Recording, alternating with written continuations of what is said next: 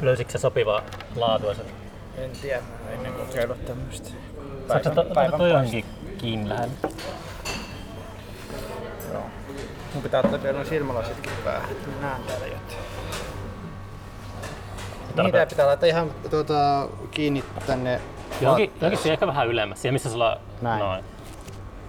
Laita toi hinkkaa tuohon paitaakin. Onko sulla joskus taidekoulussa, kun haluaisit täällä nähdä? Ei, kun mä sen takia tulin tänne, koska sit mä voin hakea tuosta mun pojan päiväkodista, se on tuossa lähellä Okei. ja sitä on niin matkan varrella. Ja sit mä ajattelin, että sitten tämmöiseen jutusteluun, niin tää on tota ihan tämmönen varmaan ihan ok paikka. Toivottavasti. Mä hain tota, ähm, kun muutin eka kerran pois kotoa, niin silloin miettii, mitä tekee elämässä, niin sitten mä hain elokuvalinjalle Turun taideakatemiaan, mutta sillä, että palautin ennakkotehtävät tyyliin. Tein ne tuossa Linnabubissa tien toisella puolella. Ää. Palautin ne 10 minuuttia ennen määräaikaa. Ja ei sitten yllättäen valittu. Joo, mulla on vähän vastaava oli Tampereella taidekoulu. Et silloin ne ennakkotehtävät oli jotenkin niin jollain tavalla ei, ei niinku inspiroinut. Silleen, että mä niinku väkisin tein ja väänsin jotain yhdessä päivässä ja en tosiaan ollut yllättynyt, että ei valittu. se ollut tosi yllättävää, kun olisit, päässyt kouluun. Mutta sitten olin mukana jeesaamassa muutamassa elokuva, elokuvatuotannossa. Aika nopeasti karisi ne haaveet. Et se oli vaan silleen, että mä oon kattonut niin paljon leffoja, Niin. sit se on sama asia, että sit mun, mä, niinku, mä haluan tehdä leffoja, mutta kävi ilmi, että se on ihan päinvastainen asia. Katsoa sohvalla niitä leffoja, kun tehdä niitä. Joo, joo, mä oon kuullut vastaavanlaisia juttuja kanssa. Sä väität, että sä oot vielä erakompi ihminen kuin Rene Kita. No siis, äh, no siis tarkoitan niinku ton, ton suhteen, että käy tuolla keikoilla ja Niin, tolleen. Niin. No varsinkin nyt, että on tota lapset kotona ja sitten tapahtumat sattuu alkamaan just niihin aikoihin, kun pitää laittaa lapsia nukkumaan ja vastaavaa. Ja, Mm. ja sitten ei ole tota noin, kyllä se, en mä niin poissulje sitä ajatusta tietysti, että joskus käy jossain. Kävikö sä nuorempana paljon ulkona? Kyllä mä nuorempaan kävin jo. Kauan sä oot asunut täällä Turussa? Turussa mm, 2015. Niin, niin, okei. Okay. Selittääkin, miksi me ollaan ehkä törmätty. Mm. Niihin aikoihin mä aloin itse vähän niin kuin, en ehkä erakoitunut, mutta viettämään vähemmän vähemmän aikaa Turussa. Joo. Tässä on täällä surissa joku, mä mietin, että onko tässä joku jääkaappi. On täällä joku, mutta ehkä se surina, hä... tuleeko se häiritsevästi vai? Ehkä se voi jollakin filterillä ottaa pois. Mä vaan mietin, että ei se tuu mistään mik- niin kuin mikrofonista. Mutta... Niin, niin. Nyt se loppuu ainakin se surina tuolta. Okei, okay, se oli semmoinen tekoäly. tota, sulla ei varmasti hirveästi ottaa nykyinen kaos vaikuttanut sun tota, tekemisiin, että No eipä oikeastaan. Että... levy, levymerkin toimistolla on ollut samanlaista kuin aina.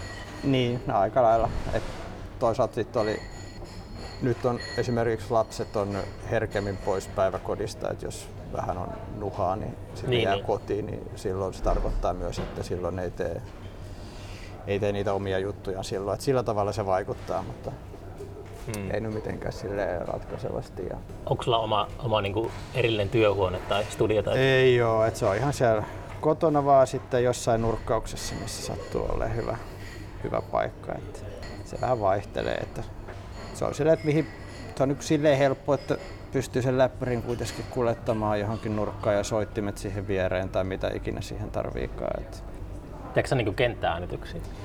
öö, myös, että mulla ei oikeastaan muuta kuin tuossa puhelimessa vaan semmoinen sovellus, sit mulla lisämikki siihen. Niin. Ja sitten mä yritän kantaa mikkiä mukana silleen, että aina tarpeen tulee, että jos jostain sattumalta löytää jotain ääntä, että sit pystyy äänittämään, mutta monta kertaa se mikki on kyllä jäänyt kotiin ja sitten mä äänitän vaan tuolla puhelimen omalla mikillä. Niin onko sulla joku perus semmoinen älypuhelin, iPhone tai joku? No siis ihan tommonen joku perus Niin, niin. Huawei. Kiinalainen vakoilu. Niin, joku semmonen, että kiinalaiset kuuntelee niitä mun kenttääänityksiä. Mutta onko sulla jotenkin opittu taito tai lihas, että sulla niinku, sä kuuntelet koko ajan ympäristöä? Korvat auki, korvat höröllä kuulee.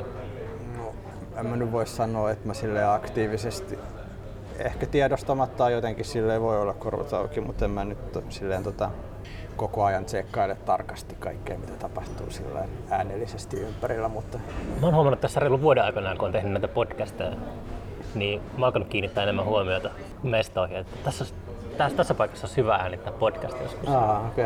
Tämä lähinnä se tulee siitä, että joka paikassa on semmoista hiljaista taustamusiikkia nykyään. Tai miten, onko se kauan ollut, mutta nyt on kiinnittänyt huomiota siihen, että sitä ei, jos ei ole äänitys, äänitys musiikki joko? Niin. Sitä tulee niinku yllättävän paljon tosi hiljaisella jossakin mm. Vaasan katulaisessa tota, niinku kivijalkaliikkeessä ja kaikessa. Mm, mm. Tässä kalastusvälinen liikkeessä. Mm. Ei kiinnitä mitään huomiota. Ehkä se on sen tarkoituskin, että se on jotenkin niin. sellainen... Mm. Tota, mutta täällä on ihan hyvä toi tausta. Nyt alkoi se surina tässä. No toi on tommonen, niinku, tämän podcastin kuuntelijat on tottunut tällaiseen. Joo. Ei nyt olla mikään semmoinen leikkaussali. Mm. Tai no ehkä leikkaussalissa on vähän tota, enemmän meteliä kuin olisi hyväksi. No siellä voisi kysyä joskus sairaalalta, että pääseekö tekemään haastattelu leikkaussalle. Kesken operaatio. Vaikka. Ojenna skalpelli samalla kun tekee jonkun ohitusleikkauksen. Hyvä idea. Kuka sinne laitettaisiin haastateltavaksi? Rene voisi tulla uudestaan vieraaksi. Uudestaan, niin. Me tehtiin Renen kanssa jakso, kun mä olin pesemässä pyykkiä. Joo, mä muistan. Siinä oli hyvät soundit. Mun kiinnostaa kysyä sellainen, niin kuin, pitää vähän name droppailla tässä, kun tota, Henry Rollins mainitsi sun tota, Uuton nimen tuossa Los Angeles Timesin kolumnissa. Mm-hmm. Joskus, onko se monta vuotta sitä aikaa? Okei. Okay. Eikö sä tiennyt? En mä tiedä, että siellä siinä lehdessä on ollut. Mun mielestä se oli LA Times. Se oli semmoinen niinku vierailu, vierailu kirjoittaja. No voi olla. Mutta huomasitko millään tavalla tota, sen vaikutusta niin kuin levyn myyntiä Ei ollut mitään. Ei, ei oikeastaan, ei. ei. Kaikki Mä, ei, se on sama juttu, sit se joku Wirein, jos siellä on joku artikkeli ja tai ollut joku levyarvio, niin ei, ei myöskään siitä ole mitään huomioon. Niin. Oikeastaan siinä, mä julkaisin yhden semmoisen Broken Skies CDR, se on englantilainen tyyppi. Hmm. Ja se, se levy päätyi sitten ar, arvioitavaksi Wireen ja sai ihan hyvän arvostelunkin. Niin. niin sanotaanko, että kuukaus ennen tätä arvioa se levy oli myynyt sille suht ok, mutta sitten arvion jälkeen tuli stoppi, stoppi että ei mennyt mitään. Se oli jotenkin mutta ehkä Vairi on enemmän semmoista saarnaamista seurakunnalle. Et, et no niinku, jos, kirjoit, jos se nimi mainitaan jossakin tuommoisessa valtavirtajutussa, niin sit se mua kiinnosti, että onko se niinku vaikuttanut, että ihmiset on ollut uteliaampia, on tullut netissä enemmän mm. soittoja tällaisia. Vairissa on sellainen, että se Vairin lukijat on muutenkin semmoisia musiikkifanaatikkoja ehkä, niin, niin muutenkin on niinku selvitynyt, mutta ei väkisellä. Mut niin, en mä tiedä. Ehkä, se on sit jo, ehkä siellä on sitten jonkin verran porukkaa käynyt sitten tsekkailemassa, että mikä tää on kuunnellut sille niin. 30 sekuntia, että ei hele. Onko sä niinku harrastanut tämmöistä live-esitysmeininkiä kuinka paljon? Joo, kyllä mä keikkoja tein silloin, itse mä sitäkin pitkitin tosi paljon siitä, kun aloin tekemään musiikkia, että mun olisi varmaan kannattanut lähteä jo livenä soittaa suunnilleen saman tien, kun aloitti tekemään musaa, mutta pitkitin se meni varmaan 2000 No 2003 oli taisi olla niin kuin eka esiintyminen, se oli tuolla kirjakahvilassa. Mut sit, Turussa kuitenkin? Joo, se oli se Clay, Clay Figure projektin kanssa semmoinen yhteissoitto, mutta sitten niinku ihan Uton nimellä oli sitten, olisiko ollut 2006, oli sitten Tampereella. No et hirveästi jos kuitenkaan. Niin ja sitten 2006-2008, siinä tuli semmoinen niinku rypäs niinku enemmän keikkoja. Okei. Okay. Tuli, niin tehtiin, käytiin Englannissa ja joissain Euroopan maissa. Niin, niin. Se oli just ennen sitten meidän aikaa. Me aloitettiin 2009 oikeastaan. Mitä aloititte? Festarin. Joo. Eli ei mitään. Joo, mä, mä muutin Ranskaakin silloin 2010. Ah jaa, mihinpä Ranskassa muutit? Öö, in Ren, eli Rennes suomeksi. Suomeksi Rennes, Kannes ja Rennes. niin. Mm. Mä olin siellä kolme vuotta. Ja... Mitä siellä näkyy? Siellä mä, tota, mä oon vaimon kanssa asuttiin siellä ja hän on ranskalainen. Oh, ja, okay. ja sitten tota, sitten alkoi puskea päälle nämä lapsen syntymät ja muut ja mm. piti etsiä uutta kämppää. Ja Teekö valinnan Ruotsia ja Suomea? ei ollut kyllä, ei tarvinnut Ruotsia Ruotsia, miettiä. Ranska, Ranska Suomea. Freudilainen lipsaus. Joo, kyllä me tota, kyllä me sitä Ranskaa mietittiin, mutta se, siellä päin se tota, noin, oli vaan jotenkin niin hankalaa sitten sen kämpän löytäminen. Ai Ja, joo, ja sitten varmaan, varmaan muutenkin tota, jotkut asiat vaikutti siihen, että Niin. päädyttiin nyt sitten tänne. Käyttääkö te usein Ranskassa? Onko se semmoinen No ei ole, että nyt meillä oli tarkoitus itse asiassa käydä siellä, mutta nyt all hell tässä tilanteessa sitten jouduttiinkin ö, siirtämään nyt matkoja, että? Niin. jos tilanne helpottaa, niin sitten päästään. Mm. Mä siirsin just kolmannen kerran mun sellaista podcast-kiertuetta Englantiin sijoittua. Mm-hmm. Mut nyt se alun perin, alun perin piti olla toukokuussa, mä siirsin sen syyskuulle. Sitten mä siirsin sen marraskuulle ja nyt mä päätin siirtää sen tota, ensi vuodelle. Joo. Mutta aika huonolta näyttää. Engla- Englannissa oli, tänään just oli uutisissa Englannista, että siellä on pistetty jotain lisää niin kuin, rajoitteita taas takaisin. Joo, niin. Morjes. niin. Mitä sulla oli siellä tarkoitus? Siis podcast-kiertue. Mulla oli silleen, Oliko sulla jää jotain tyyppejä Joo, joo, joo. siellä? Mulla, mulla on semmonen tota, niinku, kymmenen vieraan Joo, kavalkaadi. Brightonissa, Lontossa ja Canterburyssä. okei. Okay. Mut saapa nähdä, milloin se sitten käytännössä tapahtuu. Tai mä huomasin, että kun muutama englanninkielisen jakson tehnyt, niin sitten englanninkielinen yleisö on sitä on helvetisti paljon enemmän. Niin, Pitää heti alkaa ahne, ahneeksi silleen, että alkaa tekemään englanniksi näitä jaksoja. Joo. Sitten, no niin, Amerikan kiertueessa. Niin, stadion. Mutta sulla menee vissiin kans ihan hyvin kaupaksi tuonne maille ja mannuille noin sun levyt. Joo, kyllä se niinku, Magma Doneisi. Magma Jones, joo, se menee niinku, kyllä siitä varmaan sille 90 prosenttia menee Suomen rajojen ulkopuolelle. Mm. Ellei ole sitten suomalainen esiintyjä, niin sitten tietysti ne artistikappaleista menee sen verran Niin. Suomen sisälle, että tota, siinä ehkä se prosenttimäärä vähän vaihtuu. Mm. Minkälainen operaatio sulla on se tilaus helähtää postilaatikkoon, niin sulla, onko sulla joku varasto jossakin tai miten se käytännössä tapahtuu sitten? No varasto tai kaappi, niin ei tarvi ihan varastoon asti viedä tavaroita, että ei niin paljon ole. Mm. Ihan vaan pari. En mä, nyt on ollut niin pieniä painoksiakin, että tota, Minkä kokoisia painoksia nykyään? nyt, nyt on tuonne CDR ja kassuja tullut silleen joku pari 30 Okei. Okay. suunnilleen. Että mä aloitin sillain sen tuolla uudella lafkalla, että oli vain 10 kappaleen painoksia. Kymmenen kappaleen painoksia. Niin, mutta tota, sitten se aika nopeasti vaihtui siihen, että ehkä parempi kuitenkin vähintään 15 tai 20. Aa, Ja sitten sen jälkeen tuli, että no okei, nyt ehkä tämäkin menee vähän liian nopeasti sitten, että on se kiva, että niitä jonkin verran on niin kuin, olemassa myöhemmänkin, ettei tarvii kaikkia niin kuin ensimmäisellä viikolla myydä loppuun. Ja nyt mä oon ainakin siinä onnistunut etsiä kyllä siellä joitain viimeisiä julkaisuja vielä niin kuin on olemassa. paljon sulla artisteja tallissa? En, mä, Ainakin- en mä ole laskenut niitä, eikä ne varsinaisesti silleen ole mun tallissa, että ne on vaan kaikki semmoisia niin vierailevia tähtiä. niin. Mä, mä tiedän, miten pienlevymerkit toimii, mutta Niin. voidaan huvittaa rinnastaa se heti johonkin semmoiseen Universalin tai Warner, Niin. niin. Warneriin, että se on just sama meininki. Joo, on julkaisuja varmaan ka- 30, niin olisiko 25 eri esiintyjää. Et Mm. silleen, melkein kaikki on eri juttuja. Omia projekteja sitten sille eri nimillä varmaan useampi. Katsonko mä oikein, että Uutonillahan olisi ensi vuonna 20-vuotias taiteilijalle. Joo, niin, kyllä, sillä nimellä joo. Ja sitä mä oon miettinyt siinä, että pitäisi saada se ensimmäinen, ensimmäinen levy julkaistua sitten niin kuin semmoisen 20-vuotis juhlapainoksena, mikä voisi olla sitten. Oliko se siellä Bandcampissa se? Tota, Sitä ei ole itse asiassa Bandcampissa, että se on tuolla Free Music Archiveissa, Okei. E- FMA, se on siellä. Siellä on joitain muitakin julkaisuja. Joo, että jos siitä vaikka saisi jonkun CD-julkaisun tehtyä, niin se olisi ihan jees. Vinylijulkaisukin, jos jollain tietysti on rahaa ja innostusta semmoinen hoitaa. onko sä niitä vinylijulkaisuja paljon harrastanut tässä vuosien aikana? Niitä tuli silloin 2007-2010, silloin tuli useampi. Et sit, 2007-2010.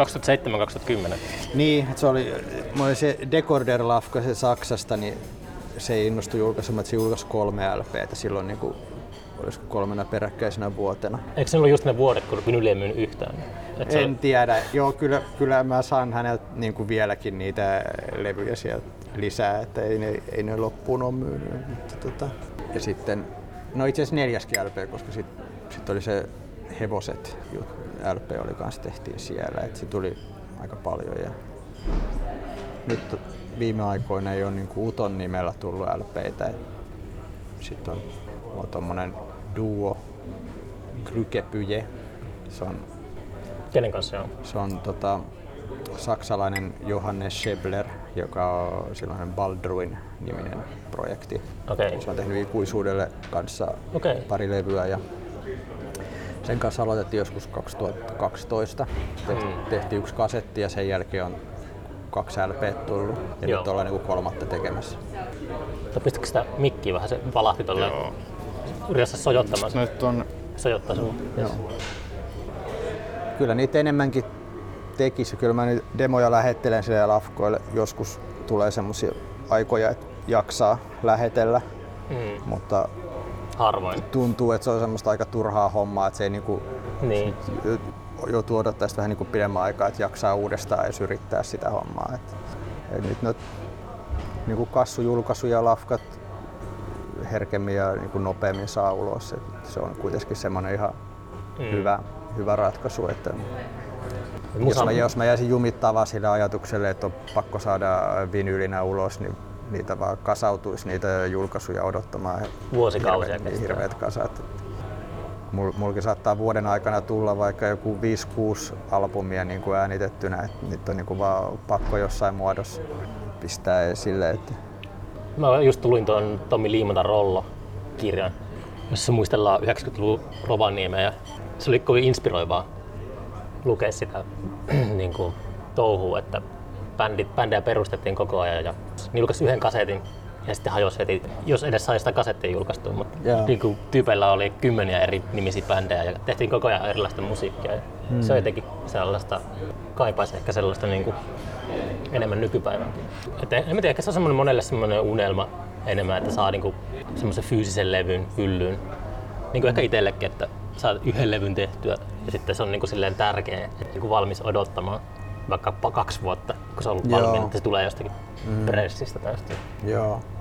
Joo, kyllä sille itsekin just, jos tietää, että se on niinku, joku tommonen joku levy on tulos, niin kyllä sitä, että tietää, että siellä on joku julkaisija, joka meinaa sen oikeasti tehdä, Niin. niin kyllä se jaksaa sen odottaa.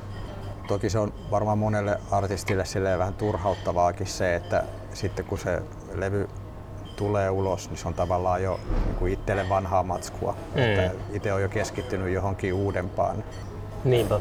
Mutta toisaalta sitten se musiikki, ainakin mä katson niin tämän tyyppinen musiikki, mitä tekee itsekin, niin se on kuitenkin sillä ajatonta, että sillä sinänsä niin väliä, että tuleeko se sieltä jälkijunasta. Et ellei sit just rupea julistamaan jotain koronajuttuja, niin sitten tietysti se voi tuntua viiden vuoden jälkeen oudolta. Et No se voi olla ajankuvan tallentamista kanssa. niin, mm. mutta se ei ole kuitenkaan sitten semmoinen, mitä mä haluan tehdä. Niin. Niin, Sä haluat pysyä siinä ajattomuudessa. niin kyllä.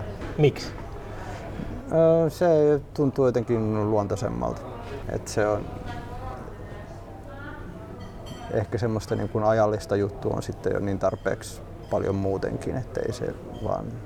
Onko sitä? Onko se onko ajallinen juttu semmoista, että yritetään epätoivoisesti seurata jotakin muotivirtauksia tai No, voi olla varmaan sitäkin, mutta siis mä tarkoitan ihan muutenkin kuin ö, taiteessa, että ihan vaan niin kuin pelkästään uutiset ja niin, kaikki niin. niin kuin tälleen. Että... ajattomia uutisia? Niin, ajattomia uutisia, joo, no, no ehkä ne on niitä sitten lukea viisauksia. Mä muistan, että nuorempana oli kiinnostuneempi itse siitä ajattomuuden tavoittelusta, mutta, mutta sitten jossakin vaiheessa alkoi kiinnostamaan se, että olisi se, se hetken vangitseminenkin jotenkin toisaalta niin kuin mielenkiintoista. Joo, mutta siis mä en poissulje sitä, että se, niinku se ajaton ja het, hetki voisi olla kuitenkin sama.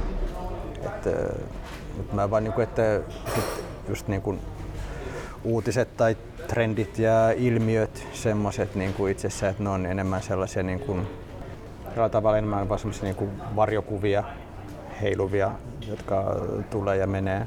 Kun taas sitten se Mistä ne on varjokuvia? ihmisen mielestä.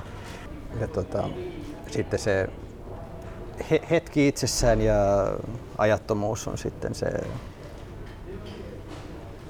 the thing. Miten, miten ajattomuuden tunnistaa?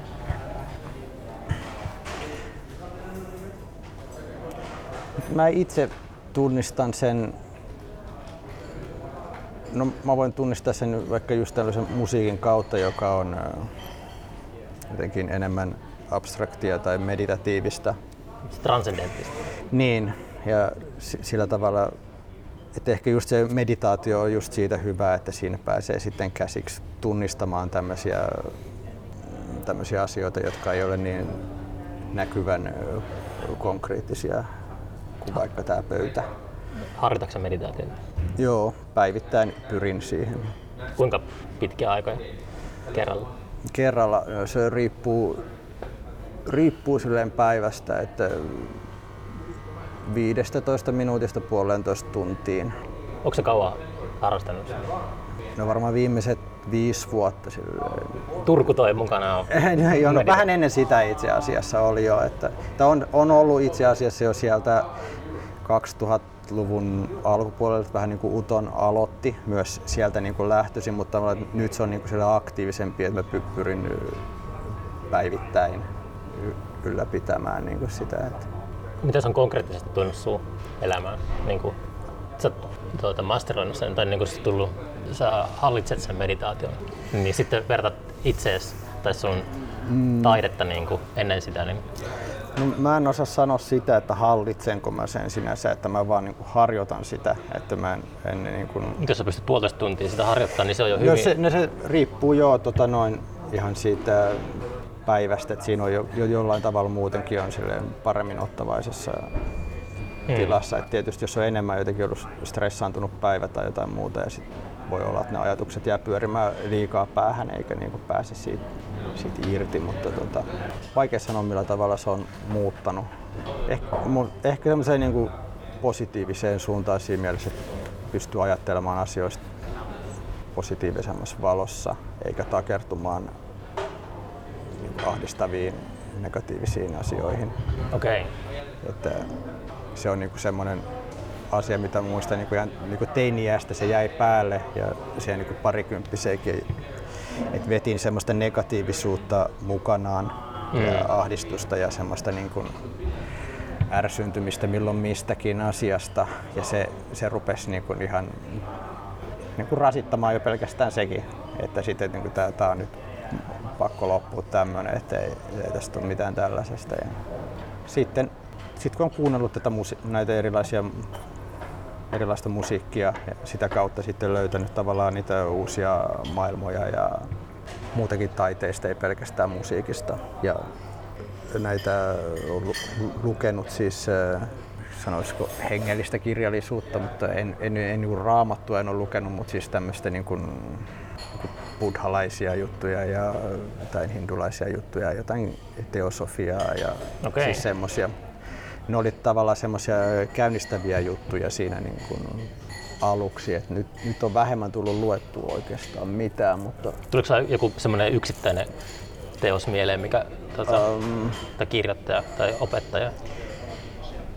No ehkä ihan aluksi oli se Blavatski oli sitten semmoinen, Madame mikä, Blavatsky. joo, se, mä en tiedä mistä mä sen alun pitäen jos löysin, ehkä mä kävin vaan tuolla kirjaston rajatieto tai elämänfilosofia puolella ja sitten se sieltä löytyi. Tai jostain, voi olla, että mä oon kuullut siitä jotakin sitten luin Steineria ja mm, siis semmoiset olihan ne aika utopistisia juttuja aluksi, kun niihin, niitä rupesi lukemaan, mutta sitten jollain tavalla siitä alkoi sit joitain juttuja ehkä tajumaan tai sitten se vaan avarti maailmankuvaa sitten semmoiseen meditatiivisempaan suuntaan.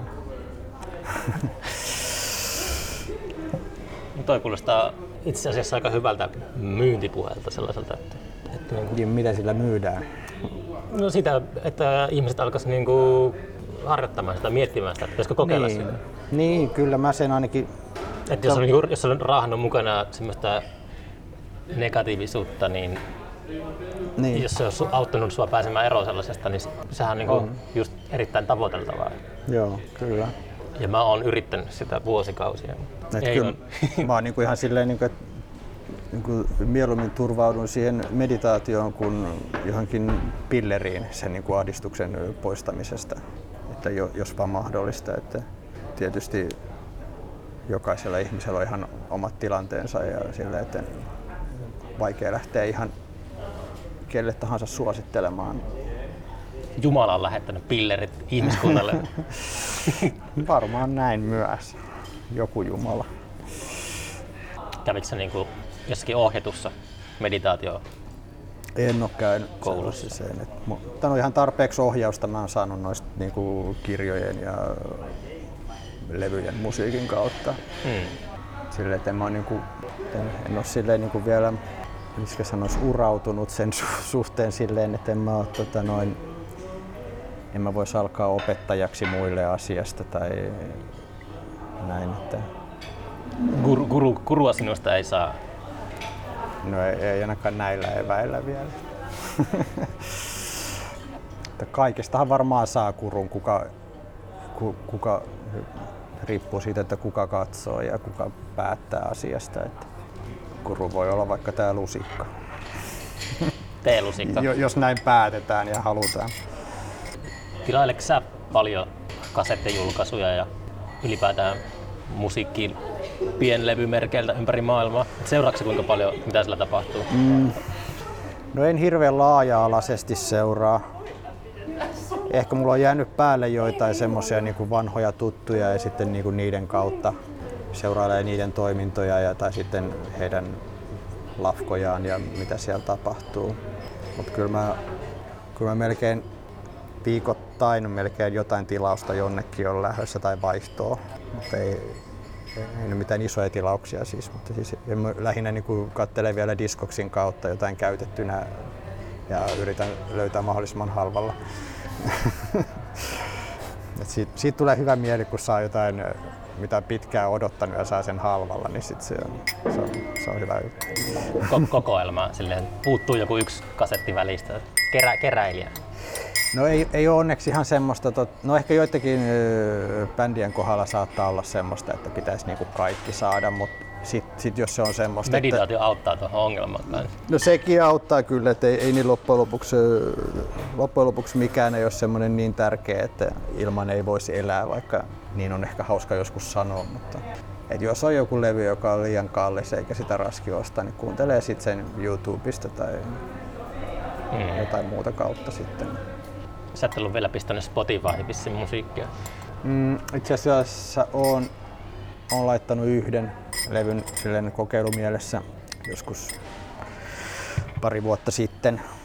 Ja sitten se lafkojen kautta on mennyt parit levyt mm. sinne aiemmin mutta en mä sitä Spotifyta itse käytä. Niin, sen takia mä sanoinkin siitä, kun tota, mä en oikein tiedä, miten noita kuuntelijastatistiikkaa pitää tulkita, mutta ilmeisesti aika iso osa tätäkin podcastia kuunnella Spotifyssa. Aha, joo. Mä, se, jotenkin okay. mua silleen vaan ehkä vähän jopa ärsyttääkin. No mä oon kyllä ihmetellyt sitä, että niin paljon niin kuin porukkaa sitä Spotifyta jaksaa. Niin, että... sille, että no joo, siinä maksullinen palvelu sille. Niin, ja siinä taisi olla joku sellainenkin juttu, että niistä rojalteista, mitä se Spotify maksaa, että sitten ne painottuu sinne niin kuin suosituimmille artisteille ne mm. rahavirrat ja sitten nämä pienemmät niin kuin ei saa mitään. Saa nähdä milloin ne tulee ne omat rajallit siellä, että sitten tulee kuin 5 euroa siellä, niin muuttuu ääni kellossa. Spotifyista. Joo. Mä huomaan, että alkaa sille jotenkin änkyröimään, kun alkaa silleen tällä olemaan kuuntelijoita tällä ohjelmalla, niin tulee semmoisia vanhaa ajan vastakarvaan menon tunnelmia. Mm. Alkaa sitten miettiä, että pitää alkaa tekemään näitä jaksoja sille just kasetille myydä näitä kasetteja tai jotain. Että mm. niin kuin, mm. Jotain pitää tehdä nyt, kun, nyt kun tuota, ihmiset kuuntelee näitä. Ja se kasetille pistää bonusmatskua, mitä jos Spotifyssa. niin, haetaan uudet kahvikupit tässä. Niin. Se on joku semmoinen ärsytys, mikä mulla on aina ollut, että jos menee liian hyviä asioita, niin sitten pitää jotenkin sapotoida. Joo. Te, ehkä jos siinä sitten nauttii vaan siitä, että pääsee sitten uudestaan menemään sinne hyvin. Aa, tot... Pääsee alhaalta ylös, että siinä Totta. tulee hyvä fiilis siitä. Sitten jos se on jo ylhäällä, niin sit, jos siinä tulee semmoinen, että mihin tästä enää voi päästä. Muuta Eli rupeaa sitten haaveilemaan niitä stadion keikkoja podcastin kanssa. Niin, Amerikan kierto. Niinpä sitten tai sitten, että mä haluan itse päättää, mä haluan itse niin kuin, tuhota itseni, enkä mä en halua sitä antaa sitä valtaa niin kuin, muille. Yleisö ei niin kuin, tuhoa minua, mä tuhoan itse itseni. Niin, niin. Senkin voi tehdä siellä stadionilla sitten näyttävästi. Mm.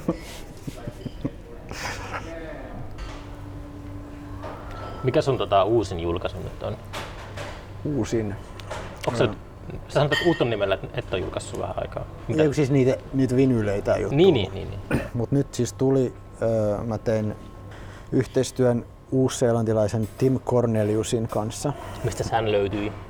No hänet mä tunsin, tai tiesin jo 90-luvun lopusta, kun siellä oli semmoinen bändi kuin Sandos Lab Technicians. Okay. Ja sitä mä kuulin silloin, itse asiassa luin siitä bändistä ensimmäistä kertaa Hindupyöräilijä-lehdestä, joka oli siis, sitä toimitti Jan Andersen, Mikko Kuorinki Aa, ja totta, Laura joo. Naukkarinen. Ja tota, sieltä mä sitä luin. Ja tota, sitten mä sain sitä kuulollekin ja sitten se vaan jotenkin jämähti päähän ja sitten niitä levyjä on kuunnellut ja useampia vuosia. Se on ollut semmoinen niin pitkäaikainen suosikkibändi tämmöisillä niin free impro mm. jutuista ja sitten alettiin ikuisuuden kanssa, pyydettiin heiltä, että tehdäänkö niiden, niiltä jotain matskua vinyylille ja näin tapahtui viime vuonna. Ja sitten siinä jutustelun yhteydessä sitten päätettiin, että tehdään myös tämmöinen duo-äänitys. Siitä tuli, tuli mielestäni kyllä ihan tosi hyvä. Miten te tuota, käytännössä teitte sen äänityksen? No se, edestakaisin sähköpostia? Niin, edestakaisin joo, niitä lähetellä. Ensin lähe, nauhoittaa jonkun yhden, yhden raidan ja toinen äänittää siihen toisen päälle. Ja... Sitten se vähän riippuu niin kuin, tota, kenen kanssa tekee. Et esimerkiksi sen Johanneksen kanssa, kun meillä on se krykepyjä ja hän lähettää mulle raidat, niin siinä voi olla joku kymmenen leijeriä matskua jo aluksi. Et se on niin kuin aika haastavaa ylipäätään lähteä sinne heittämään mitään sekaan, että niitä pitää sitten poistella vähän sieltä ja editoida. Että se on itsellä ainakin helpompi lähteä jotenkin vähän sille minimaalisemmin rakentamaan niitä yhteistöitä. Joo, tuommoista on tullut harrastettua ihan niin kuin sieltä 2000-luvun alusta. Että kuitenkin noita yhteistyöäänityksiä olen tehnyt paljon just muualla kuin Suomessa. Oletko tehnyt paljon sellaisia yhteistyölevyjä, että et ole koskaan tavannut sitä toista? Joo, kyllä. Esimerkiksi tämäkin on semmoinen. Että... uusi, uusi-seelantilainen? Joo, kyllä. En moniakaan niistä ulkomaalaisista en ole itse asiassa tavannut. Että U- uusi-seelantilaisia on niin kuin useampi.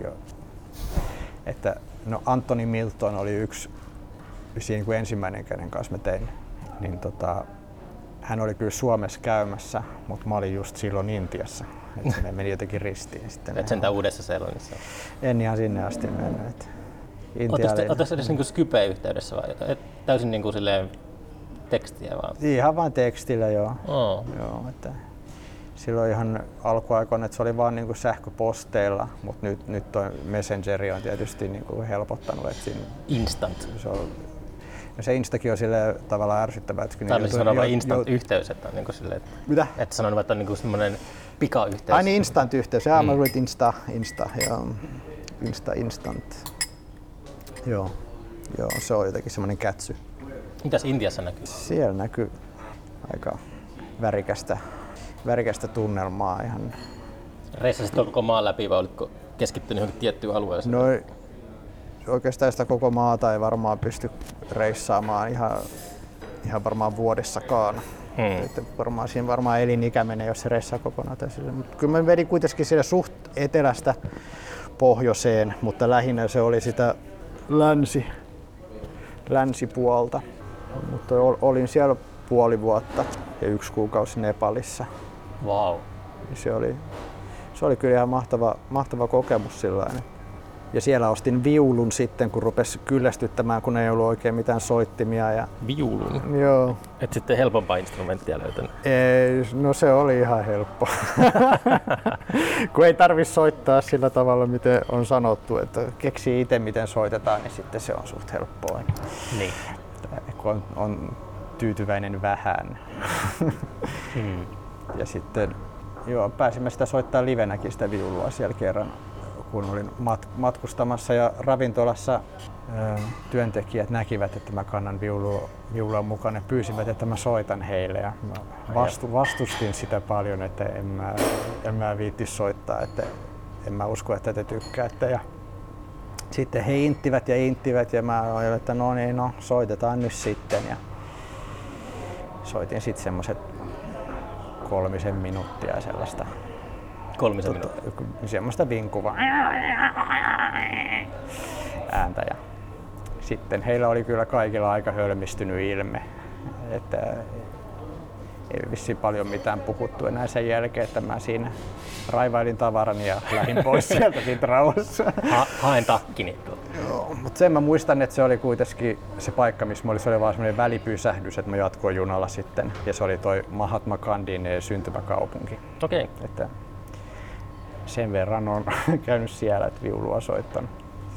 Tuli semmoinen mielikuva, että siellä just oli joku pariskunta, milloin on hääpäivä ja kynttiläillallinen ja sitten sut palkataan sinne viulistiksi. Joo, no se on, onneksi oli sillä, että tota noin se, se ravintola oli sillä, että se oli no, keskellä päivää ja siellä ei ollut varmaan mun lisäksi kuin varmaan kuin pari asiakasta. Missä se viulu on nyt tällä hetkellä? Öm, mä en ole varma, koska mulla oli, sit mulla oli viulu, joka oli koton kanssa. Et nyt mulla oli kaksi viulua. Toinen niistä meni rikki. Mä en ole varma, oliko se intialaisviulu vai se toinen. Mut toinen viulu on koton vielä. Saattaa se rikkinäinenkin vielä olla jossain. Mä ajatellut, että mä teen siitä jonkun mökäsoittimen vielä, mutta Rakenteleeko sä itse niin kuin, no en oikein. Että kyllä semmoiset kovat suunnitelmat on, että rakentelis, mutta en mä sit oikein koskaan saa aikaiseksi. Jos olisi semmoinen joku oma verstas ja enemmän aikaa ja tälleen, niin ehkä sitten. Mutta suunnitelmat on jossakin pöytälaatikossa. Että No ei. Mä oon heittänyt ne suunnitelmatkin jo pois. Jo, joskus vaan tulee mieleen sillä, että olisipa hauska tehdä joku tämmöinen jousisoitin, mikä olisi vaikka kolme metriä pitkä, mutta siinäkin on sitten se, että mihin mä sen laittaisin sen jälkeen, kun se on rakennettu ja tällaista. Että ei ole mitään pakottavaa tarvetta siellä. Mä oon ihan silleen tyytyväinen tekemään noillakin jutuilla, mitä löytyy jo. mitä siellä Nepalissa näkyy? Se on ollut mulle semmoinen matkustuskohde, haave, paikka aina. Että, no, en mitä aina, mutta jos niitä itämaita miettii, niin Joo. Nepalin pitää joskus päästä. Joo, Nepal oli kyllä, tykkäsin siellä, mutta en, en käynyt siellä. Nepalissa tota, en eh, matkustellut hirveästi, että olin lähinnä Katmandussa ja sitten tuossa Pokarassa, joka oli, se on niin kuin toinen suuri turistikaupunki, että ehkä se Pokara ja Katmandu on se tavallaan semmoiset niin isoimmat paikat, missä yleensä matkailijat käy. Ja, Niin. mutta Katmandu oli kyllä ihan makea vanha kaupunki ja mitäköhän mä sieltä osaisin sanoa muuta kuin, että kannattaa käydä, jos on mahdollista. Ja se, siellä on ainakin silleen, niin kuin pienellä rahalla siellä pärjää, että ainoastaan tietysti mat- matkat sitten maksaa, mutta noin. Nyt on miettinyt, kun oma jälkikasvu alkaa lähestyä vuosi vuodelta niin kuin sellaista ikää kuin itse aikoinaan lähti eka kerran mm-hmm. interreilaamaan. Ja tonne. Nyt tuossa mietin just tänä aamuna, että onkohan matkat matkustettu silleen, että tärkeä osa ainakin mulle ollut, että on päässyt näkemään maailmaa. Mm. En tiedä, jos nyt ollaan pessimistä ja miksi ei oltaisi, niin ei ole niin sanottua, että lähivuosina Niin, että on ihan helppoa semmoista joka paikkaan menemistä. Niin, mitä se oli tuossa ennen tätä koronaa, että se oli tosiaankin aika easy lähteä joka paikkaan. Nyt se voi mennä semmoisenkin, jos lentoyhtiöt niin tuhoutuu. Sitten se kaukomatkustaminen on sellaista, että se maksaa tuhansia euroja mennä jonnekin Niin. Intiaan tai Niin, kyllä. on sillä vähän Se on- mel- melankolinen olo Niin. ollut. Nekin sitten vaan pitää vaan suhtautua siihen tilanteeseen silleen, että kuitenkin, että ne ei, ei ole kuitenkaan niin välttämättömiä juttuja. Vaikka tietysti kivaa se olisi, mutta että varmaan pystytään elämään ilmankin. mikään niin kuin virtuaalisuus ei korvaa sitä silleen, kun, Mm. kun vaikka on nähnyt tuhat leffaa New Yorkista, niin. lukenut sata kirjaa New Yorkista, niin Mm. ei ne siltikään kerro mitään siitä kun sinne menee eka, eka kerran kävelee, niin se, on ihan, Joo. se kokemus on ihan täysin niin kuin erilainen. Joo. Niin kyllä Intiastakin tulee aika sellainen ru- ruusunen kuva, kun lukee, varsinkin jos lukee jotain eh, niin kuin hengellistä kirjallisuutta ja tällaista, että tulee semmoinen kuva, että siellä on niin kuin kaikki harrastaa joogaa ja meditoi ja tällaista, niin. mutta sitten loppujen lopuksi se on aika pieni osa siellä, että se on ihan, se jotenkin hyökkää silmille sieltä se roska ja pahat hajut ja mökä. Niin kuin, että siitä on tavallaan semmoinen niin kuin mielenrauha kaukana, Hmm. varsinkin aluksi. Sitten kyllähän siihen niin kuin pidemmän aikaa, niin kyllä siihen kaikkeen niin semmoiseenkin tottuu. Ja sitten niin kuin löytää myös sieltä sitten niitä, vai sieltä voisi sanoa, että tosi laajalla skaalalla niin kaikki värit, niin kuin ihan niin kuin, en tarkoita ihan tälleen niin kuin fy- fyysisiä värejä, vaan siis tarkoitan niin kuin, että elämää näkee tosi mone, Koko mone, kirja monella siellä. tavalla, koko kirjo joo. Ja sitten niitä eri värin sävyjä ja kaikkea. Hmm. Ja sitten on mon- monta kertaa vielä, että ne tulee niin kuin kaupungissa niin kuin, että kaikki kerralla siihen pyörimään, että saman päivän sisällä tulee sitä. Että se on aika, aika semmoinen aika tykitystä tämmöiselle peruslänsimaiselle. Tai en tiedä, ehkä jotkut ihmiset on sellaisia, että, että kaikki ei tarvi oppia kantapään kautta kaikkia asioita. Mm. Mulla on sellainen, että mä tarvin, niin kuin, mun pitää polttaa näppini siihen lieteen pari kertaa. Mm. Et se, on, niin kuin, se ei riitä, että joku sanoo, että älä pistä kättä tuohon. Mm. Se on jos mä luen kirjasta sen, niin ehkä se on sitten sama asia, että mä en pysty tavoittamaan sitä, sitä kokemuksesta minkälaista. Mm. En saa minkälaista tarttumapintaa sitä kokemuksesta, jos mä en itse niin ole siellä Niin. paikalla. Mutta toivotaan, että se on näin. Sitten se ei ole niin tota, kauhistuttava ajatus, että meidän lapset ei pääse koskaan Niin. ulkomaille. Mm, aivan. Joo, vaikea sanoa mitä, mitä tapahtuu.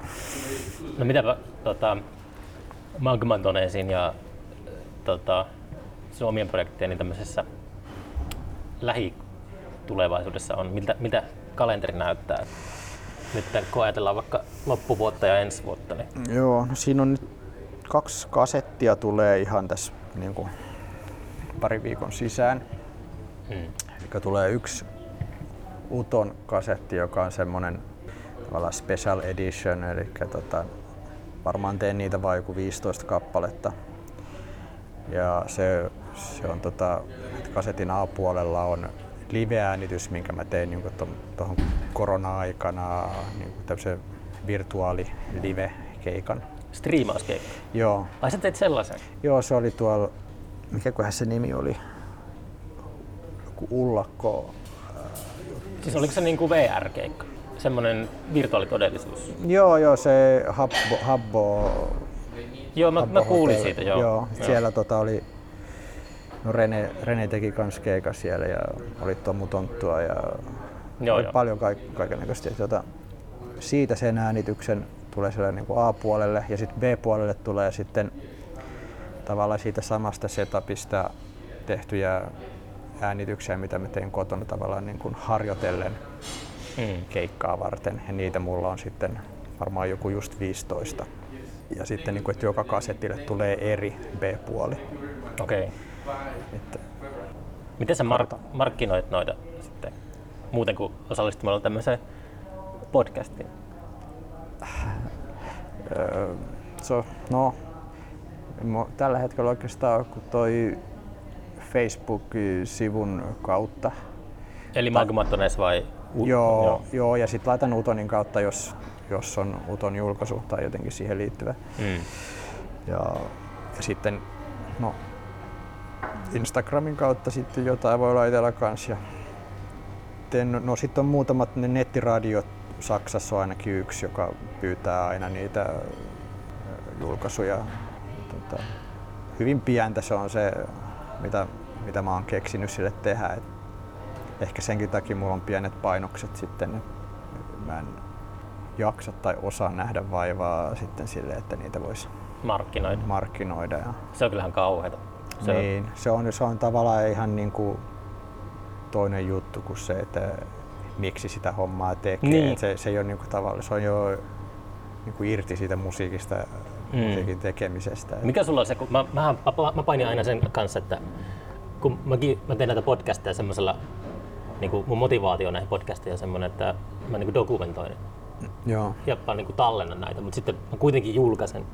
Niin mm. sitten mä aina piehtaroin siinä, että miksi, miksi mun pitää julkaista näitä. Mikä se, mikä, mikä se on se pakottava syy, että mun pitää julkaista näitä? Niin kai siinä on sit, mä en tiedä mikä sun pakottava syy on kai siinä on? on joku sellainen kuitenkin, että kun sit sen heittää ilmoille, niin että sitten sen kautta saa jotain vastakaikua jollain tavalla ja sitten se pystyy muokkaamaan sitten sitä omaa todellisuutta ja tekemisiä jatkossa. Eikö joku tota, taide tota, koulukunta ottaa, mikä se nyt on, että sanotaan, että taideteos on valmis vasta sitten, kun sillä on yleisö. Mm-hmm. Tai sitten se, on, niin kuin, se ei ole valmis, jos kukaan Niin. ei koe sitä. Niin, se on yksi, yksi katsontakanta tällainen. Et, et, en mä nyt tiedä, että jos joku haluaa tehdä sillä lailla, että tekee vaan se omaa laatikkoa ja pitää siellä, niin kai se on ihan ok. Mä luulen, että on ihan helvetisti ihmisiä, jotka te- Oo, tekee. Kyllä. Ja ne on vaan tosi kriittisiä sen suhteen tai sitten ne tosi Tai ei, ei kiinnostuneita siitä. Niin myös näin. Joo. Et pöytälaatikot on täällä Suomen maassakin täynnä mestariteoksia, Mm. mutta kukaan ei saa koskaan tietää niistä mitään. Se on mun mielestä aika kaunis ajatus. Ja sitten varmaan myös monella se, että ne ei edes päädy sinne pöytälaatikkoon. Että, että esimerkiksi soittavat vaan, mutta ei, eivät edes äänitä sitä. Että ihan vaan niin kuin, ja voi, voi olla, että jossain tuolla maaseudulla jossain navetassa bändi soittaa ihan tosi makeita juttuja, mutta ne ei koskaan päädy, niin kuin äänitä niitä ja ne vaan pitää yhdessä hauskaa siellä musan kanssa ja tapaavat kerran viikossa ja näin. Se menettää ajattomuutta. Mutta no, jotenkin se, se on niiden sen tekijän henkilökohtainen joku semmoinen kokemusmaailma ja se on niinku niin. heille sitten tärkeää. Et mun mielestä on ainakin sille kiinnostavaa olisi tietää, että mitä, mitä ihmiset tekee. Et mun mielestä sieltä ainakin omasta mielestäni on sitä, että niinku kannustan ihmisiä julkaisemaan sieltä pöytälaatikosta. Mm. Ehkä joku pelkää sitten kri- murskaavaa kritiikkiä eikä julkaise sen takia sitten, mutta Niin, tai sitten siinä on semmoinen kans, kritiikin lisäksi on tota, kaiken taiteen ympärillä asettunut semmoinen kilpailumentaliteetti. No Että niin, se on, no jos, se on. Sitä ajatellaan, että se on kilpailua. Mm. Että se on, kyllä mäkin muistan, kun nuorena sanoin, että, että tämä on Kissin paskinlevy.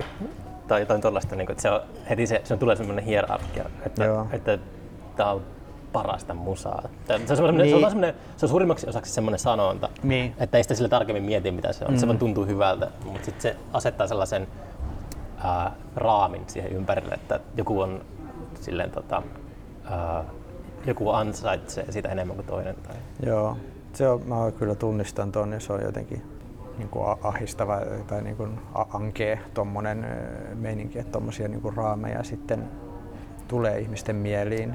Kritiikki on siinä miel- mielessä puolusteltavaa, tai onko sittenkään, mutta liikkeellä saattaa olla paljon myös sellaisia, voisiko niitä sanoa huijareiksi, että saatetaan mm, ehkä kaupallisessa mielessä käyttää hyväksi ihmisten tietämättömyyttä historiasta.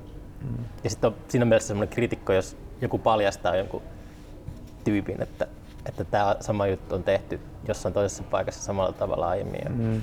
että sille, semmoisella tavalla mä ehkä, niin kuin hyvä olla joku semmoinen, niin kuin, ei tule sellaista niin kuin, hyväksikäyttöä, mikä, mikä on, se on yllättävän yleistä, yleistä tota, ja ollut ennen internetiä, kun ihmiset ei ole saanut selvitettyä tällaisia asioita. Niin siellä on paljon sellaisia niin kuin, Kai se riippuu sitten tekijästäkin, että kuinka hän sen itse Totta niin kai, kuin, totta kai. antaa ilmi, että antaako hän niin kuin muille sen niin kuin, että sillä tavalla, että mä oon nyt keksinyt tämän. Mä Juu, mutta nimenomaan se, jos se- sitten se, se, se tietysti on ankeata, jos se menee Niin. sillä tavalla, mutta kyllähän niin kuin ihan rockiakin tehdään silleen jatkuvasti, eikä sitä niin kuin, tai kriitikko voi sanoa, että tämä on tehty jo, Niin. mutta tota, ei sillä, ei sillä ole mitään merkitystä semmoisessa, semmoisessa hommassa, kun kaikki, kaikki tietää se, että se niinku rokki on keksitty joskus ja sitä on jo veivattu, mutta silti porukka haluaa tehdä sitä.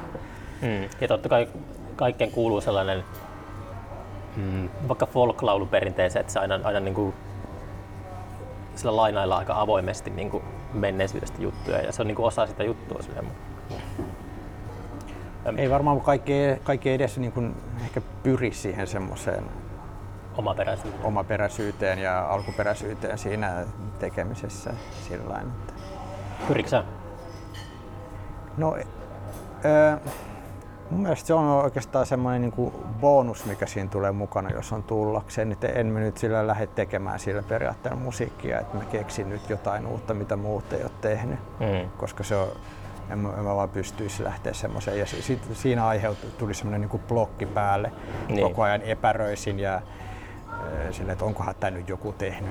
Mm. sitten Se voi olla tie hulluuteen kyllä sellainen. niin, sellainen jo. Että kyllä mä jotenkin antaa mennä vaan, jos niinku soittaa vaan se oman fiiliksen ja niinku tekemisen mukaan, niin kyllä siitä luotan siihen, että siitä syntyy kuitenkin se soundi, mitä, mikä tulee minusta. Et, Mm. Ja sitten sit jos se, onko se originaalia tai ei, niin sillä ei ole periaatteessa mitään väliä sitten. Niinku, et Niin. jos, jos on vaan niinku itselle sellainen, niinku, on tyytyväinen siihen lopputulokseen.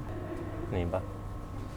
Että mä tiedä, onkohan tämmöisessä niin jossain taidemusiikissa tai tällaisessa epämääräisemmässä, epämääräisemmässä musiikissa, niin onkohan se jotenkin, kun ne kriitikot tota, noin helpommin syyttävät siitä, että hei, niin kuin, että tämä on tehty jo aiemmin, Helpommin kuin missä? kuin esimerkiksi jossain rockissa, että ruveta, ruvetaanko siinä syyllistämään, että sitä rockia on, rockia on tehty jo aiemmin. Ja, Mä en hirveästi lue, lue kritikkojen tota, tai kritiikkejä, mutta kyllä mä silleen, aina silloin tällöin kuulen, kun niin kuin paheksutaan. Tai joku, on, joku kriitikko on sanonut pahasti jostakin, niin sitten tulee hirveä äläkkä, että ei noin saa sanoa, niin mm, sitten se jotenkin kyseenalaistetaan se koko ammattikunta. Niin. Niin. Siinä mielessä mä en kyllä näen, että kyllä kriitikollekin on paikkansa. Että sitä mä yritin äsken sanoa, että onko sä saanut niin kuin ilkeätä kritiikkiä sun tota, tekemisistä? On, tu, on tullut siis sellaistakin. Oikeesti? On, on. Tota, sitten, Joku rock, rock-kriitikko on kirjoittanut. no siis sillä se tietysti helpointin tulee, että jos on joku rock-kriitikko, joka kuuntelee jotain kokeellista musiikkia, Kaksi niin se voi olla aika varma, että sieltä niin kuin ei tule mitään niin kuin positiivista äh, sitten. Et, Kaksi tähteä soundissa. mä en tiedä, ei varmaan soundi ole koskaan päätynyt, mutta voisi olla, että yksi tähti olisi tullut soundissa kuitenkin. Et, mutta se on tavallaan ihan hieno, hieno saavutus. Se on tosi hieno saavutus.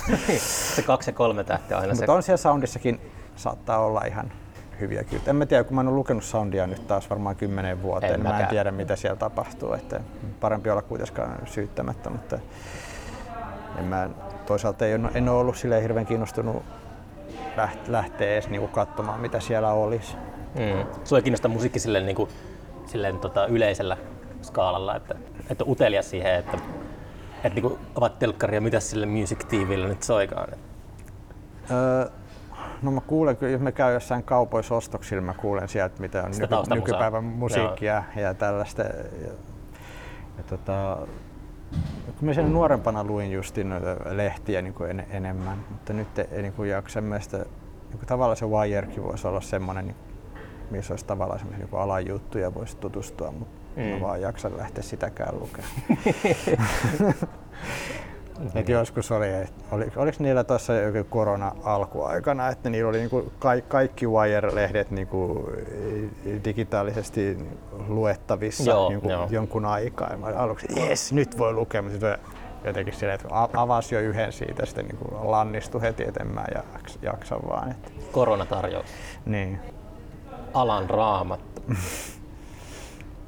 en mä ole sitäkään lukenut. Mitä nyt on selannut jossakin baarissa joskus. No, niitä on baareissakin.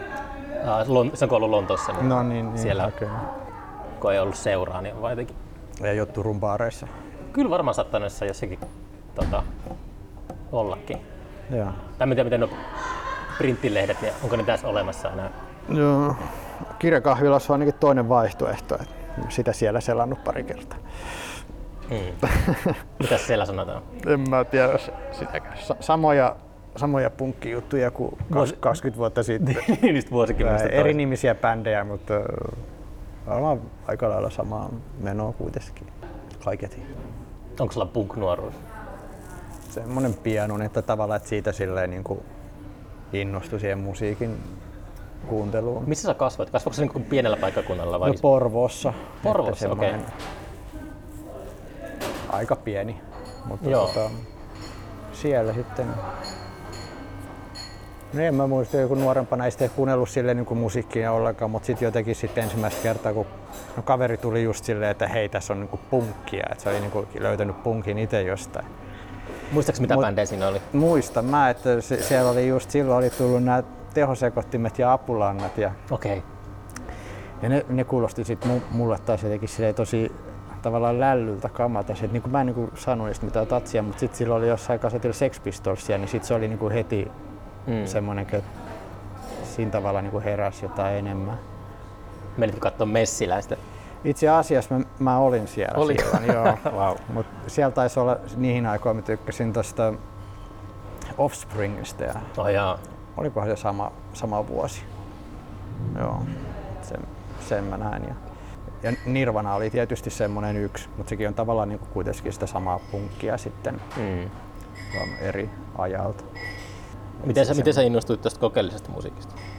No se lähti, sieltä, se lähti oikeastaan sen, hmm, no Nirvanan kautta löytyi sitten niin kuin Sonic Youth aika, Ah, no, aika nopeasti. Taisi olla just jostain, katsoi jotain videota, jo, jolla oli Sonic Youth T-paita tai jotain. Ja mä, että mikäs tää on? Ja no, tyypit puhuu jossain haastatteluissa tämmöisestä bändistä. Ja, ja sitten, sitten kun Sonic Youthin löytää, niin sitten vähän aikaa sitä kattelee, niin sieltähän löytyy nyt sitten kaiken näköiset mökät ja muut sitten. Joo. Ja sitten Suomessa oli tietysti just toisen vaihtoehdon kautta löytyi sitten samoihin aikoihin oli sitten toi Bad Vukumi ja sitten oli Mut- Mutini-lehti, missä oli kans juttua kaikista bändeistä, mitä ei ollut ikinä ennen Mutini. kuullut. Mä oon, mä oon niinku, onko se kuin Cine-meininki? Joo, Mä oon noista Cine-hommista ollut aina täysin ulalla. joo, se on kyllä silleen niinku legendaarinen äh, tommonen lehti, jossa oli. Joku kuuntelija varmaan huutaa tuolla, että en kuuntele näitä ohjelmaa ikinä, kun toi tiedä Mutinille. niin, niin varmaan. Ehkä mä oon joskus selannut sitä, en minä muista. Joo. Joo, mutta siinä oli kyllä ihan huippujuttuja ja semmosista sitten se lähti ja sitten aika pian siitä sitten innostui sit siitä ajatuksesta, että tekee itse musiikkia ja itse asiassa just sen kaverin kanssa, joka sitä punkkia mulle esitteli, niin sitten me perustettiin se meidän ensimmäinen bändi sellaisen pikku Casio urku ja sitten akustinen kitara ja jotain kolisuttimia ja ään, ruvettiin äänittelemään heti sitten. Oliko sekin jo ihan sellaista avantgardea vai? No Punkki. vois, vois sanoa, että ei se nyt, ei sitä voi niinku punkiksi sanoa ainakaan sille niinku musiikillisesti, mutta että, niinku, että on tietysti semmoinen ehkä sa- samoista lähtökohdista silleen, niinku se tekeminen, Niin.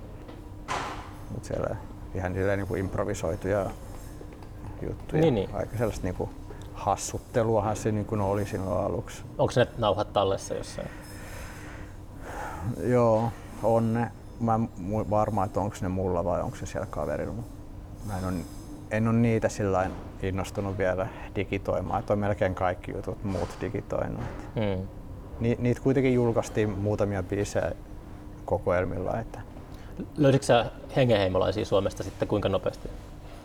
No joo, no just sieltä se hindupyöräilijä-lehden kautta Niin, löytyi sitten, niin kuin, just kemialliset ystävät oli just aloittanut. Sitten heiltäkin, kun mä sain sen niin kuin heidän yhden kasetin ja sitä kuuntelin, niin se oli, se oli myös sellaista, mikä tosi paljon inspiroi aloittamaan itse Mm. tekemään jotain. Ja sitten oli joku Li- Liiman Arina Bad Vukun bändi oli myös Joo. semmoista, kun sitä kuunteli, niin oli myös semmoista, ei vittu, mäkin voin tehdä musaa, kun nä, nääkin on päässyt levylle. Mutta sitten vasta myöhemmin tajusin, että onhan ne oikeastaan niin kuin, ihan tosi hyvin tehtyjä ne jutut siellä Li- Liiman Arinankin. Kun mä ensimmäistä kertaa kuuntelin niitä, niin se kuulosti mulle siltä, että siellä on vaan joukko kännisiä tyyppejä soittamassa haitaria ja huutamassa. Hmm. Mutta sitten ei se loppujen lopuksi haitaria tainnut ollakaan. Mutta sillä, sillä saa jännä, että silloin kun ei ole tavallaan kuunnellut vielä mitään ihmeellisimpiä juttuja, en tottunut tavallaan tämmöisiin niin studiosoundeihin ja kaikkeen, niin Hmm. sitten ensimmäisiä kertoja kun kuuntelee, niin ne kuulostaa niin erilaiselta kuin sitten myöhemmin. Mulla oli ensikosketus tuolla, se oli toi Kuusamon kirjastosta lainaamani Panasonicin CD-levy. Mm. 90-luvun puoliväli tienoilla joskus, Joo. mutta siis mä luulin oikeasti, että mun, mä olin rikkonut mun vanhempien stereot. Se oli, mikä ihme tässä, mikä tässä on vikana, niin Joo. en mä ymmärtänyt ollenkaan sitä. Joo. Se oli kyllä mulle kanssa semmonen yksi bändi, mitä niinku se oli jonkinlainen mind blow siinä oli, että Joo, se oli se, mä en muista oliko se vakio vai kulmalevy, mutta se missä on Kärpänen eka biisi, niin se oli se levy, tuota, mikä oli mun ensikosketus tommoseen. minkälainen se biisi oli. Se kuulosti kärpäseltä. Just kun kärpänen soi, niin on semmoinen fiilis, että stereot on rikki. Niin, tässä oli se, myöhemmin. no siis mä, mä oon silleen niin nuori, mä olin silloin tota, ehkä 13-vuotias tai jotain. Joo. Et en mä silleen tajunnut mistään mitään, tai vähemmän kuin nykyään. Joo, se oli kyllä ihan Liimonarina mukavia oli, muistoja. Liimonarina mä buukkasin keikalle ehkä viisi vuotta sitten festarille. Mhm. Mm-hmm. Se oli kyllä aika mainen, siis se on mahtava keikka tälleen, mutta se oli Siis ne oli tuolla ilmiössä vai? H2 Joo. tuolla. Oh, Mutta se oli tota, se oli vaan hirveä semmoinen jälkisotku siinä ja kaikki. Ai jaa.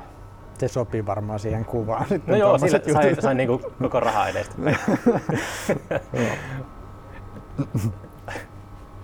Nykynuoret ei oikein tiedä Liimanarina, että se on hyvin, Niin. hyvin tota ansioitunut orkesteri. No, Mä en tiedä, mitä nykynuoret tietää sitten, mitä ne kuuntelee edes. Ja...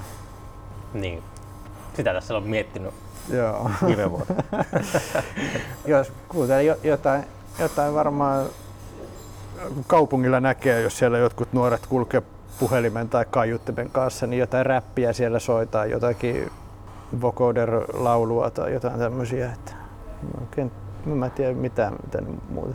Niin kuin sä et tietenkään seuraa niin aktiivisesti enää, mutta onko se niin kuin ollut sellaisia parikymppisiä tekijöitä, jotka tekee tällaista? Mä en tiedä kanssa, että se on, haluaisin tietää, että onko semmoisia oikein. Että kyllä mä joskus kyselin sitä jossain Facebook-ryhmässä ja sieltä jotain linkkiä tuli, että ilmeisesti niitä on muutamia. Hmm.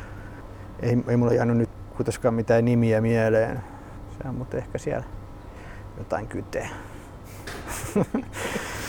All right. Tota, ei mitään, että kiitos, kiitos Yes, tota, Kiitos. suostuit tulemaan ihmisten ilmoille. Ja, mm, eli mainistetaan vielä, että Facebookista löytyy Magmatones Joo. nimellä ja oliko sillä Uutonilla omat fan- On jo, ja Bandcampista sitten löytyy molemmilta kanssa. Onko se joku semmoinen Uutton, pelkkä Uutton vai Uutton Music tai joku, miten se meni?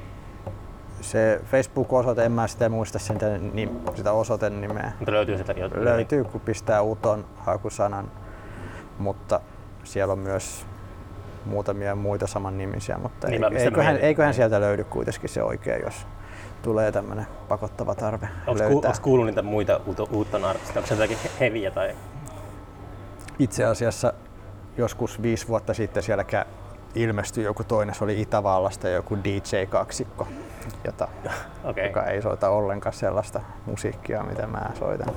Jos ne yhtäkkiä myy jonkun miljoona levyä, niin pääset siinä siivellä sitten. Joku ostaa vahingossa mun levyn sitten. Niin. Toivoa on. Joo. All right. Yes. Yes. yes.